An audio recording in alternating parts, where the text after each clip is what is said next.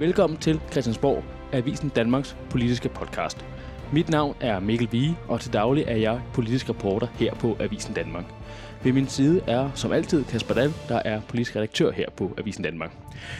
I sidste uge der havde vi frækheden til at, at snakke om, hvorvidt at Jakob Elvens spøgelse kunne spøge her omkring forsvarsforhandlingerne, og hvorvidt det kom til at være et uklaret spørgsmål. Så kan man konstatere, at mindre end et døgn efter, så valgte Jakob Ellemann at meddele, at han har sit comeback her 1. august.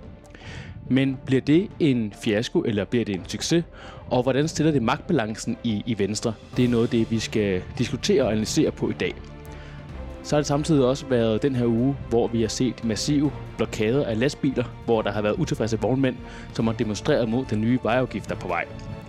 Men hvorfor er det egentlig, at den her sag er blevet så eksplosiv? Og hvor er øh, transportminister Thomas Danielsen egentlig henne i den her sag?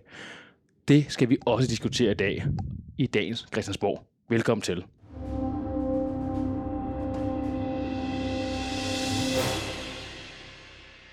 Kasper, så sidder vi igen endnu en gang. Ja. En uge er gået i dansk politik, og endnu en gang har vi fået masser af, af lækre gaver, vi kan, vi kan sidde og snakke om. Ikke mange timer efter, vi slukkede mikrofonerne sidst, så valgte Jacob Ellemann at sige, jeg kommer tilbage her. 1. august, og Truls Lund Poulsen at sige, at han kommer stærkere tilbage end, end nogensinde. Men hånden på hjertet, hvad tror du egentlig, at Truls Lund Poulsen og Stefanie Lose tænker om det her comeback? Nu havde de jo lige fået den, den, den gode plads som, som formand og næstformand.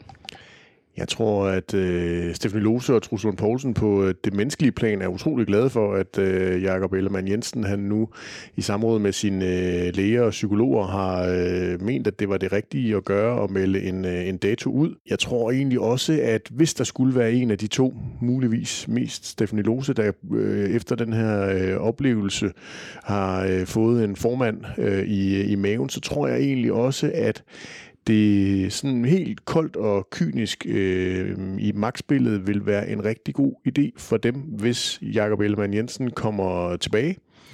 Øh, enten øh, kommer tilbage og så i løbet af øh, den næste periode siger, nej tak, det var alligevel ikke det liv, jeg ønskede at øh, leve som øh, Venstres formand og som øh, forsvarsminister og visestatsminister. Det er alt for, for krævende, og jeg vil hellere fokusere og bruge min, min tid på noget andet.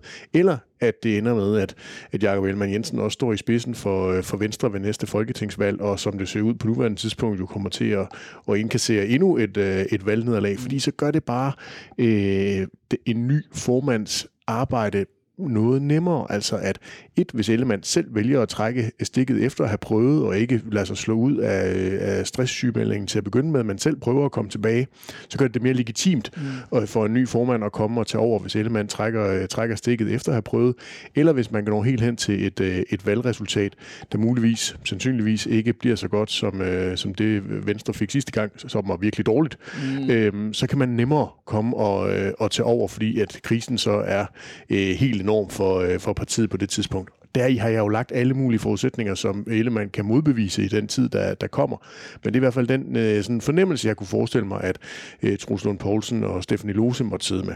Ja, fordi at i, i dagene op til, der kunne man mærke og, og læse, at, at bagland begynder så at røre på sig. Og de talte om, at Stefanie Lose var mere robust end, end Jakob Ellemann.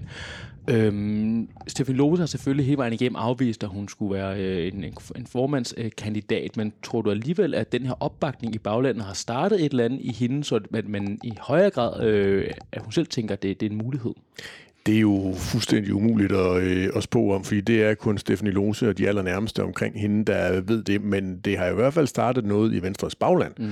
at øh, efter det har været ganske uklart, hvem var det i virkeligheden, der skulle overtage efter Jakob Ellemann Jensen, og det måske i virkeligheden har været en af de største styrker for Jakob Ellemann Jensens øh, formandskab øh, i Venstre, at der ikke har været nogen klar øh, kronprins eller kronprinsesse, så er der jo i hvert fald nu øh, kommet en kronprinsesse, og der har været en periode, hvor man øh, i Venstre har haft en, en jo ganske velfungerende periode på øh, tre måneder, det kan være, at de næste tre måneder også bliver ganske velfungerende, øh, hvor man har kunne se, at man fint kan klare sig uden øh, Jakob Ellemann Jensen. Det gør hans opgave endnu sværere, når han kommer tilbage, fordi nu skal han virkelig forklare, hvad er det, der er, der er nødvendigt at det er ham, der har øh, formandspositionen i Venstre, og hvorfor er det, man ikke skulle vælge en, en anden. Og det er jo det baglandet, de sidder og tænker. De har jo haft en oplevelse af øh, et øh, formandskab med Truls Lund Poulsen og Stefanie Lose, som har fungeret rigtig godt, og der er også rigtig god stemning i øh, Folketingsgruppen. De har følt sig utrolig godt øh, involveret i, øh, i den periode, der er gået langt mere, end de egentlig har været øh, vant til. Men man er bare nødt til at tænke på omstændighederne. Forstået på den måde, at omstændighederne kan jo, øh, er jo, betyder jo her, at det sidste, Truls Lund Poulsen og Stefanie Lose, de havde behov for, mens Jacob Ellemann, det var, han var sygemeldt, det var at få uro i, øh, i baglandet.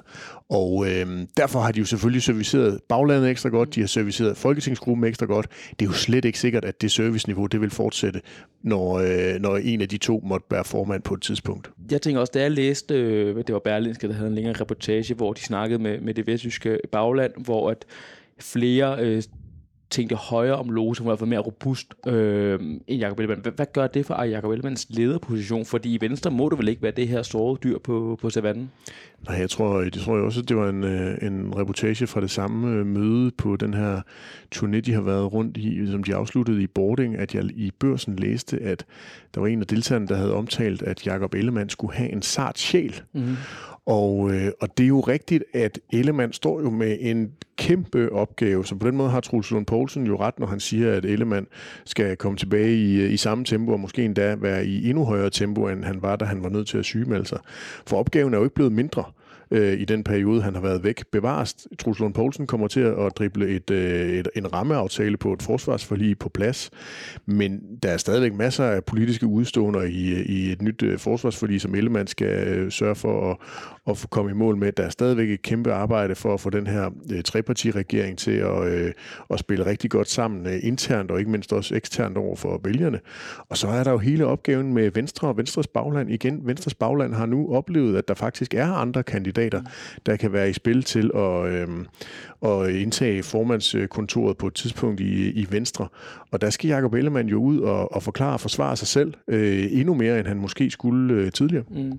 Men, men er det realistisk, at man i, i toppolitik kan gå ind og bare være på samme niveau. Fordi vi har jo selvfølgelig øh, tidligere eksempler med Jakob Marker og Alex Vandomslag som de mest tydelige, som, som er kommet ind og fået øh, en ny chance, men det har jo været på et helt andet niveau, end det Jakob Ellemann skal ind på som vicestatsminister og forsvarsminister. Det vil tiden jo vise, men, men der er i hvert fald en, den, der, vi er nødt til lige at korrigere lidt af den opfattelse, der har været ude i virkeligheden, fordi det er jo ikke sådan, at Jacob Ellemann han starter fra 0, når han øh, møder ind øh, 1. august ideen med at komme med den her melding nu, hvor der er tre måneder til, 1. Øh, august, øh, så lidt, lidt under tre måneder til, det er jo, at han efter at have været øh, øh, lukket inde på sin egen matrikel, mere eller mindre, må man forstå, så kan han jo nu begynde at bevæge sig ud i samfundet. Hvis han i løbet af marts eller øh, april havde, var begyndt at troppe op til nogle forskellige øh, begivenheder, så vil han jo blive stillet alle mulige spørgsmål både hvad enten det var i privat sammenhæng, eller hvis der var medier til stede. Nu er det mere øh, legitimt for Ellemann at begynde at troppe op, og på den måde begynde at komme op i gear, så at han ikke starter fra 0 øh, 1. Øh, august. Og, og mit indtryk er, at, at det jo, hans indfæstningsperiode jo allerede starter nu. Normalt, når man har været stresssygemeldt, så vil man have sådan en langsom optrapning, inden man så på et eller andet tidspunkt vil ende på, på fuld arbejdsuge på de 37 timer. Og der starter Ellemanns optrapning jo allerede nu. Og på den måde burde han jo have muligheden for netop at være op i gear, som der bliver talt så meget om, at være klar til at, at træde ind i, det, i den fulde mølle øh, fra, fra 1. august, fordi han jo netop har haft den her indfæsningsperiode øh, hen over øh, maj, juni, mm. juli. Og hvis der er noget i den periode, der gør, at Ellemann tænker, hov, jeg er nødt til at passe endnu mere på mit helbred, jamen så kan man jo sagtens udskyde hans tilbagevenden til øh, dansk politik på det absolute topniveau for, øh, for fuld kraft til 15. august eller senere. Mm. Eller Ellemann kan jo vælge at sige, det her, nu har jeg været tilbage, jeg har været inde og mærke bare noget af det. Det er slet ikke noget for mig. Jeg må hellere øh, vælge at, øh, at stemple ud øh, for godt. Hvis vi så er udgangspunkt i, at han vender tilbage her 1. august, så er det formentlig på et tidspunkt, hvor øh, forsvarsforlivet er forhandlet plads, og så skal Jacob Ellemann ind og, ind og implementere den her politik.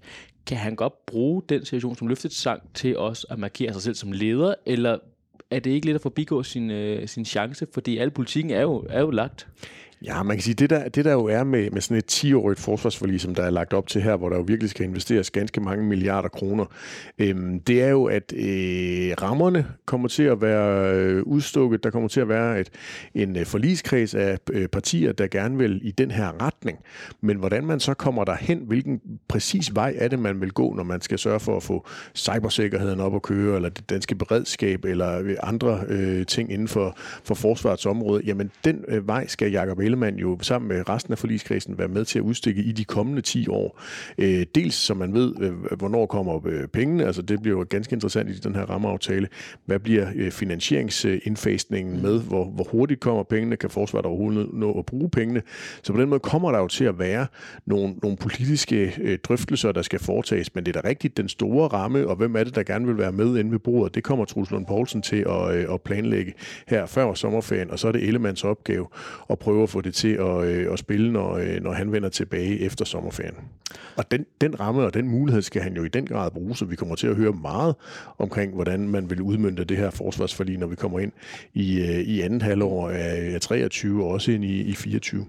Men, øh, men samtidig nu også nævnt tidligere, at øh, Trudson Poulsen og Stephanie Lose har brugt utrolig meget krudt på at tage sig ud til baglandet for at forklare sig, også forklare, hvorfor er det egentlig Venstre endt i denne regering, hvorfor har de endt med at gøre Mette Frederiksen til statsminister. Ellemann er personificering af den beslutning. Når han kommer tilbage, kan han så, altså det vil altid hænge fast på ham, kan han, kan han lykkes, når han har det stempel på sig? Ja, det vil altid øh, hænge på ham, at det var ham, der sagde, at han aldrig nogensinde kunne forestille sig, at Venstre skulle være med til at gøre Mette Frederik. Det var, og han understregede faktisk, at det lød og var rigtig ultimativt, da han sagde det. Så det vil jo altid hænge på ham. Altså øh, to ting. Han kan jo øh, håbe på, at tiden går og at folk de øh, langsomt øh, glemmer det. Det tror jeg i virkeligheden måske er den næste fase, Venstre skal ind i, fordi det er jo rigtigt nok, det har fyldt rigtig meget. Hvad er det, der er Venstres pejlemærke, eller hvad er det, der er Venstres indflydelse i den her regering, og alt det her omkring løftebrud og øh, det ultimative for Jakob Ellemann. På et eller andet tidspunkt, nu har de brugt et halvt år på at tale rigtig meget om det, og han har, øh, Truls Lund Poulsen og TV har været på baglandsturné. Det er jo også meldt ud, at Jakob Ellemann skal rundt og holde 10 møder, tror jeg det var, i, mm-hmm. i baglandet, når han øh, er, er klar fra, fra 1. august. Så på et tidspunkt, så skal de jo sige, nu har vi talt nok om det, nu er vi nødt til at trække en streg i, øh, i sandet og komme videre. Øhm, og det, den fase tror jeg efterhånden, de snart er nødt til at komme ind i, for ellers kan det blive sådan et selvforstærkende problem, at de bliver ved med hele tiden og skal ud og forklare og øh, forsvare osv. Så, videre. så på et tidspunkt er nødt til at sige, nu øh, er, er vi øh, kommet over det, og nu prøver vi at komme videre. Om det så lykkes, det må tiden jo vise. Det er jo op til vælgerne at finde ud af, om de stadigvæk mener, at Jacob Ellemann er personificeringen af løftebrud af nu 2023. En anden ting, det kræver, når man er venstreformand, det er, at man er statsministerkandidat. Og som vidt jeg forstår det, så er, har Venstre stadig deres egen statsministerkandidat. Men er det realistisk, at han kan udfordre Mette Frederiksen og Lars Lykke på den magt? Fordi det må vel også være det spørgsmål, mange af de her venstrebagland sidder med. Er han en kandidat, der kan gøre det, at Venstre igen bliver statsministerparti? Altså her i øh, maj 2023, der er det jo utrolig svært at se for sig. Mm. Øh, både Ellemann og, øh, og Truls Lund Poulsen har jo øh, sagt, at Venstre kommer til at stå i egen ret ved et, øh, et kommende folketingsvalg, og at man på den måde også vil stille med en øh, statsministerkandidat. Øh, men nej, altså på nuværende tidspunkt er det jo utrolig svært at, øh, at se for sig. Øh, vi kalder det jo for SVM-regeringen, og Ellemann har titel af vicestatsminister, men man må jo også bare kigge på, at de to, han er oppe imod, Mette Frederiksen og, og Lars Løkke Rasmussen i, øh, i regeringen, de Ej, det er, er jo, de, det er jo nogle politiske sværvægter, og der er Ellemann jo altså bare en, øh, en novice i den sammenhæng. Øh, hans politiske CV når jo ikke i, nærheden af de to øh, andres. Han øh, har ikke så lang ministererfaring, han har ikke så mange politiske forlig med i bagagen. Så selvom Venstre teknisk set er det næststørste øh, parti i regeringen, så, så er han jo tredje hjulet, og Venstre er tredje hjulet i, øh, i den øh, regeringskonstellation. Og på den måde er det jo svært at se. Men igen, der sker så sindssygt meget i, øh, i dansk politik. Det kan være, at Mette Frederiksen hun suser afsted til Bruxelles og får et, øh, en toppost mm. enten i NATO eller i EU. Det kan, være, Lars, det, det kan være, at Lykke gør det samme. Så kan det være, at Ellemann han lige pludselig står som den, der rent faktisk gerne vil dansk politik. Vi ved det ikke. Øhm, så, så på den måde er det svært at spå om, men, men nej, du har fuldstændig ret. Øh, her, maj 2023, der kan det være svært at se for sig, at, at Jakob Ellemann er den store, stærke, troværdige øh, statsministerkandidat, når der engang kommer et folketingsvalg. Men, men samtidig er, er Lose eller Trusen Poulsen et, et bedre bud på nogen, der kan udfordre Mette Frederiksen eller Lars Løkke, fordi det er jo ikke fordi, at, øh, at de nødvendigvis har et, et langt bedre CV. Øh, Truslund Poulsen har jo i hvert fald deltaget i utrolig mange politiske øh, forhandlinger. Så kan man jo altid diskutere, om han er blevet den store øh, billetsælger ude blandt øh, befolkningen.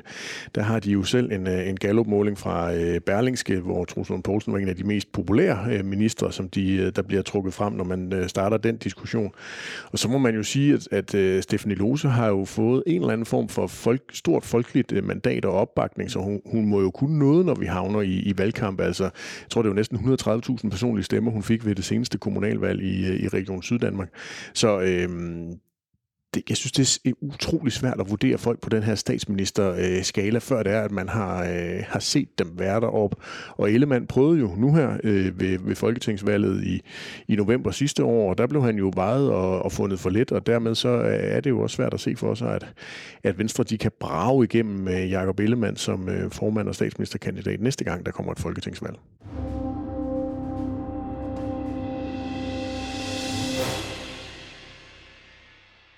Jakob Ellemann er jo ikke det eneste, der, øh, der er sket i den seneste uge i dansk politik. En helt anden ting, som har været på alles læber, det er selvfølgelig de her omfattende øh, protester, der har været for vognmænd, hvor de har blokeret det danske vejnet.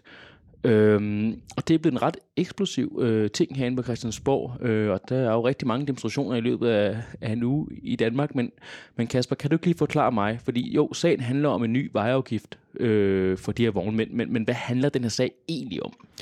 Jamen, der er jo mange niveauer og lag i, øh, i sådan en, en sag her. Den handler jo selvfølgelig dels om øh, landby, altså at der er rigtig mange af de her vognmænd, som er voldsomt sure over, at de nu skal betale en vejafgift for at køre rundt på, øh, på de danske veje. Så handler den jo om klima og grøn omstilling. Hvem er det egentlig, der skal øh, betale for, at vi skal omstille samfundet? Tanken er jo med vejafgiften, at øh, den skal være med til at animere transportsektoren til at prøve at lave en grøn omstilling. Altså vi gerne vil have færre benzin og diesel dieseldrevne lastbiler på de danske veje, men at vi i stedet for gerne vil have nogen med el, øh, der på den måde udleder mindre CO2. Og der kan afgiftsvejen jo være en vej at gå, og det er der jo et politisk flertal, der før valget besluttede, at det er den vej, man vil gå, og det politiske flertal eksisterer stadigvæk her efter valget. Så kan man jo vælge at lave en, en mere gulerodsagtig øh, omstilling, hvor man med nogle tilskud forsøger at tilskynde til en, øh, en grønnere omstilling. Og der må man jo bare sige, at den her vejafgift har jo i den grad fået, øh, fået sat, øh, sat gang under debatten om den grønne omstilling igen, efter at den har været sådan lidt... Øh, lidt sådan hensyn øh, over i, i, i hjørnet, og ikke rigtig sådan fået, fået så meget svung, fordi nu er der nogen, hvor det i hvert fald bliver dyrere. Øh, mm. Vognmændene, de skal betale noget vejafgift, og det havner jo nok i sidste ende ude hos øh, forbrugerne. Ja, er der også et land- og by-perspektiv det her? For det er jo også noget, der er meget en stor diskussion i den her klimadebat. Hvem er det egentlig, der ender med prisen? Der er også det her med hele med vindmøller og, og energianlæg, som også kommer til at ligge ude i landdistrikterne, og, og så er det i byerne, som måske ikke bruger det i lige så høj grad, eller ikke vil belæste af det i lige så høj grad. Altså, så er der et andet byperspektiv i det her også. Ja, men det er der da helt bestemt i forhold til, øh, hvor er det, man skal køre længst for at komme hen med, med sine varer, og dermed bliver det jo så også dyrere for dem, der bor længere væk, mm. øh, at få de her varer, end, end dem, der bor inde i byerne, hvor man hurtigere kan komme rundt til de enkelte supermarkeder og få fyldt øh, kølediskene, hvis det eksempelvis er det, man, man, øh, man transporterer. Så der er helt bestemt også et, øh, et landbyperspektiv. Og så må man jo sige, det er jo også de øh, partier, der øh, har det sværest med den grønne omstilling, og som øh, går mest op i, i landby-diskussionen, øh, altså øh, Dansk Folkeparti, Danmarksdemokraterne og de borgerlige, som i den grad har været inde og gribe den her dagsorden. Og dengang, der holdt lastbiler her øh, tidligere på, øh, på ugen nede på Christiansborgs øh, Slotsplads, der var det jo også Pernille Værmund, Inger Støjberg og Morten Messersmith, der, der stod dernede og, og fortalte øh, vidt og bredt om, hvordan det var, at de godt kunne forstå, at øh, vognmændene var øh, sure, og at det ikke var den rigtige måde at gøre øh, i forhold til den grønne omstilling. Hvor, hvorfor tager de lige fat i den her debat? For som sagt, der er mange demonstrationer i løbet af den uge, der er mange emner, man kan vælge. Hvorfor lige præcis det her emne, som de her tre partier så finder fælles fodslag i? Jamen, det, man får næsten helt mindelse om sådan lidt trumpisme, øh, dengang der også var traktorer, der kørte ind til, til Christiansborg. Og, og det kan jo også være, når der på et tidspunkt kommer en grøn, når vi kommer lidt nærmere en grøn CO2-afgift for landbruget, at vi vil se den samme type af, af demonstrationer, og også se det samme persongalleri af mm. politikere, der, der står dernede. Øhm, det har egentlig været overraskende for mig i den her debat, hvordan det virker til, at der faktisk er øh, sådan forholdsvis stor opbakning til øh, vognmændene. Altså, normalt vil man jo tro, at hvis danskerne bliver generet i at komme til og fra arbejde eller noget andet i forhold til transport, jamen øh, så vil man, man vende sig mod de her øh, vognmænd. Men det virker som om, at der faktisk er ganske mange øh, derude, der godt kan se øh, det urimelige i en, øh, en vejafgift. Og øh, den har de jo fanget ganske hurtigt ude på højrefløjen, mens at, at venstrefløjen jo øh, står hårdt og fast på, på klimadelen, altså at det er vigtigt, at vi får reduceret udledningerne, især i transportsektoren, fordi det er så svært at gøre i transportsektoren, og der kan afgifter være en, øh, en vej frem, og at man skulle holde fast, fordi det er nødvendigt for at få, få, øh, få, få sat skub under den, øh, den grønne omstilling. Hvorfor tror du, der er den her folkelige opbakning? Fordi der har også været øh, de her klimaaktivister, som har så siddet ude og lige sig fast til vejen, øh, også blokeret for, for trafikken, hvor det har været kæmpe øh, shitstorm øh, på grund af øh, på den måde. Vognmændene gør jo til en vis grad lidt meget af det samme. Det må man sige. Øh, men alligevel så er der en større opbakning til det også for nogen. Øh, hvorfor, hvorfor tror du, der er en respons til det her? Men det er jo, så snart vi er inde og, og pille ved øh, folks egen pengepunkt, altså den her øh, vejafgift på, jeg tror det er gennemsnit 1 kroner 30 per mm. kørt kilometer, skal jo betales et sted fra, og vi ved jo godt alle sammen, at de der, den der type regninger, de havner i sidste ende på den ene eller anden måde ude hos øh, forbrugerne. Vi så det samme med den affaldsaftale, som jo også er meget øh, omdiskuteret på nuværende tidspunkt, når det gælder øh, klimaet, hvor øh, der var masser af affald, der skulle sorteres ude hos den enkelte husstand, hvordan det også kan utrolig meget ballade, fordi vi nu skulle stå og sortere vores affald i helt op til syv forskellige øh, fraktioner, tror jeg det, øh, det hedder. Så hver gang vi er inde og gør et eller andet, der piller ved øh, det enkelte individ, så er det, vi har øh, balladen, og så er det, vi har forskellen mellem øh, rød og blå blok, højre og venstrefløjen, hvor venstrefløjen jo mener, at det er øh, øh samfundet, der skal øh, være med til at, øh, og, og udstikke nogle strukturer, der gør, at vi kan, kan lave grøn omstilling, og hvor højrefløjen jo er, er helt anderledes på, at øh, det skal vi ikke gå ind og, øh, og blande os i.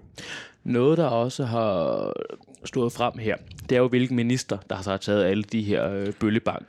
Og det har været skatteminister Jeppe Brugs jo, der har for Socialdemokratiet, som har stået og forklaret, hvorfor er det egentlig, vi skal have behov for den her vejafgift. Mens den transportministeren fra Venstre, Thomas Danielsen, har gemt sig inde på ministerkontoret. Hvorfor tror du, at det er endt sådan? Det er der jo dels en formel grund til. Det, det formelle det er jo, at på nuværende tidspunkt der er det selve vejafgiften, der bliver diskuteret, og formelt så hører det jo under skatteministerens øh, ressortområde, mens at når vi så når frem til implementeringen, altså hvordan er det, den her vejafgift skal fungere ud i virkeligheden, hvordan er det, at øh, øh, de enkelte lastbiler skal udstyres med noget, der kan registrere, og hvordan er det, øh, regningerne skal sendes ud, så overgår det til transportministerens øh, ressortområde. Så helt formelt har det jo været sådan, at øh, transportminister Thomas Danielsen fra Venstre har kunne stå i mm. skyggen af Jeppe Brugs. Men jeg synes, det er tankevækkende, at øh, Venstres øh, transportminister har været så usynlig og gemt sig så meget i, øh, i den her øh, debat der, der er det helt tydeligt at se, at øh, Venstre ikke synes det her, det er i udgangspunktet er nogen god idé, at det nok er en af de der tvangsboller, de har været nødt til at, øh, at æde. Og så er Thomas Danielsen jo er valgt i Vestjylland, altså at han, øh, han, han, han kender alle dem her, der, eller mange af dem i hvert fald, der, der har tænkt sig at, øh, at blokere. Og på den måde, så skal han ikke have, have klinket øh, alt for meget i, øh, i den her debat. Og det er jo i virkeligheden ganske tankevækkende, fordi at Venstres formand, Jakob Ellemann Jensen, jo har sagt adskillige gange i valgkampen, mm. både og også før valgkampen og efter valgkampen, at den grønne omstilling er øh, hans generations af politikers vigtigste opgave at få gjort noget ved. Og det gør man jo blandt andet, som jeg har været inde på, med en, øh, en pisk i form af en uh, afgift. Det er jo for at prøve at animere øh, sektoren, lastbilsektoren til at få investeret i nogle flere øh, eldrevne lastbiler. Mm. Øh, men øh, det er til synligheden ikke noget, som Thomas Danielsen han sådan har det helt store behov for at, øh, at komme frem i medierne på. Jeg prøvede faktisk lige at google, inden vi øh, gik mm. i gang med at optage. Jeg kan simpelthen ikke finde en, en eneste sådan artikel, hvor det er, at han virkelig er ude og, og udtale sig og forsvare. Og det kan sagt være, at jeg har overset noget med forbehold for det. Men, men, men tværtimod har han jo faktisk været ude og sige, at kørselsafgifter sådan generelt, øh, det har der været, var der en stor diskussion i januar og februar, hvor han var ude i et interview i, i Jyllandsposten og, og sige, at kørselsafgifter, road pricing og sådan noget, er jo noget, vi skal vende os til. Men, øh, men den her sag omkring øh, lastbilafgifter, det, det er ikke noget, han ligesom føler sig kaldet til at, at stille sig op på hyldkassen og forsvare fra regeringens side. Det lader han øh, Jeppe Brugs om. Ja, jeg forstår godt det med, at det ikke er en vindersag for Venstre, men det er ikke også lidt spøjs, fordi man skal være er min påstand, forholdsvis politisk interesseret for at vide, hvem Thomas Danielsen er, og hvem vores transportminister er. Det her var vel noget, hvor han har mulighed for at, at komme i medierne og, og komme ud med sit, sit budskab om øh, at forsvare det her, for også at få lidt, lidt omtale øh, og lidt medietid. Jeg tror simpelthen, at uh, Thomas Danielsens uh, midt- og vestjyske uh, baggrund, den uh, vægter meget tungere her, og det der, det er ikke noget, man vinder nogen, uh, sådan vejafgift er ikke noget, man vinder nogen uh, popularitetskonkurrence på, der hvor Thomas Danielsen han er valgt. Og så er det uh, bedre, at Jeppe Brugs, han, uh, han tager den på nuværende tidspunkt, og så, så kan det jo være, at der også i implementeringsfasen kommer til at være masser af ballade mm. uh, med, med alle de her uh, rasende vognmænd, og så er det jo så i hvert fald Thomas Danielsen, der entydigt har ansvaret og fornøjelsen af at, at stå på mål for det. Det kan jeg jo glæde sig til.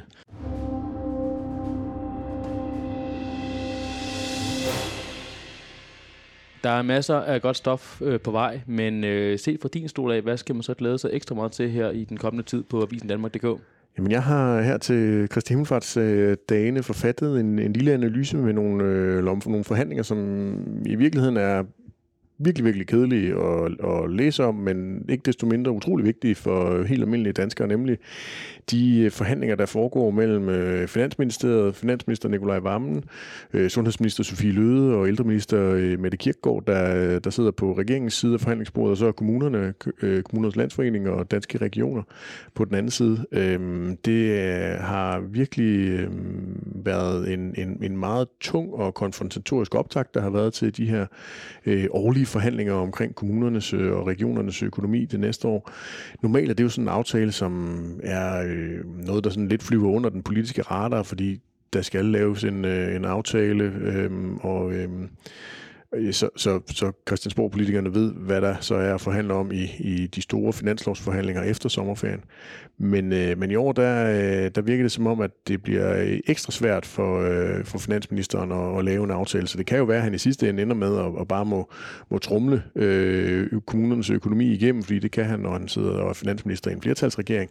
Men, men må ikke han gerne vil have... Øh, vil have øh, de øh, enkelte kommunalpolitikere øh, med ombord, så, så der er enighed omkring det. Det har jeg i hvert fald forsøgt at, at skrive lidt om, og forsøgt at, at gøre det lidt mere øh, interessant, end det, det plejer at være. Ja, for helt generelt, de her forhandlinger er jo virkelig, virkelig spændende nu her faktisk, også med danske regioner, for der også skal være de her administrative besparelser. Der er jo virkelig noget på spil her, øh, og, og, og, og storpolitik også i, i det her lige nu her. Ja, der er jo både storpolitik, og så er der jo også øh, lokalpolitik, forstået på den måde, at resultatet er sådan en, øh, en kommuneaftale på et tidspunkt rammer budgetforhandlingerne ude i de 98 kommuner og i, øh, i regionerne. Så ja, de vil skulle ud og skulle øh, afbiokratisere og effektivisere, eller hvordan de nu vil, vil finde nogle midler. Og dels er der jo, øh, hvordan øh, man vil øh, fra regeringens side vil bede kommuner og regioner om at skulle være med til at finansiere det her lønløft på 3 milliarder i 2030, som øh, Socialdemokratiet var ude at love i, i valgkampen. Der er der udsigt til, at kommunerne skal finde 700 millioner kroner til næste år, og regionerne skal finde 300 millioner kroner til næste år. Men så er der jo også alle de ekstra ekstraudgifter, som både øh, regioner og kommuner mener, de har fået i, øh, i løbet af året. Det gælder dels inflationen, hvor de har fået en milliard stor regning, som de gerne vil have staten til at være med til at, øh, at finansiere. Og så øh, dels også, især for kommunernes øh, vedkommende, det her specialiserede socialområde, hvor, hvor der også er havnet øh, utrolig store øh, ekstraudgifter på over en milliard til, øh, til dem i løbet af, øh, af året. Der vil de også gerne have dels nogle penge, men også noget mere regulering af, øh, af selve området. Så på den måde er der jo masser og masser af meget, meget, meget store beløb på spil i, i de her forhandlinger. Og, øh, og det er jo det, der er øh, selve knasterne, og det, der i sidste ende kan gøre, at, øh, at Nikolaj Vammen øh, muligvis kommer til at, at skulle trumle igennem. Det følger vi selvfølgelig meget tæt her på Avisen Danmark. Øh, husk at øh, følg os og abonnere på podcasten, så kommer vi op der, hvor du lytter til din podcast. Vi øh, lyttes ved.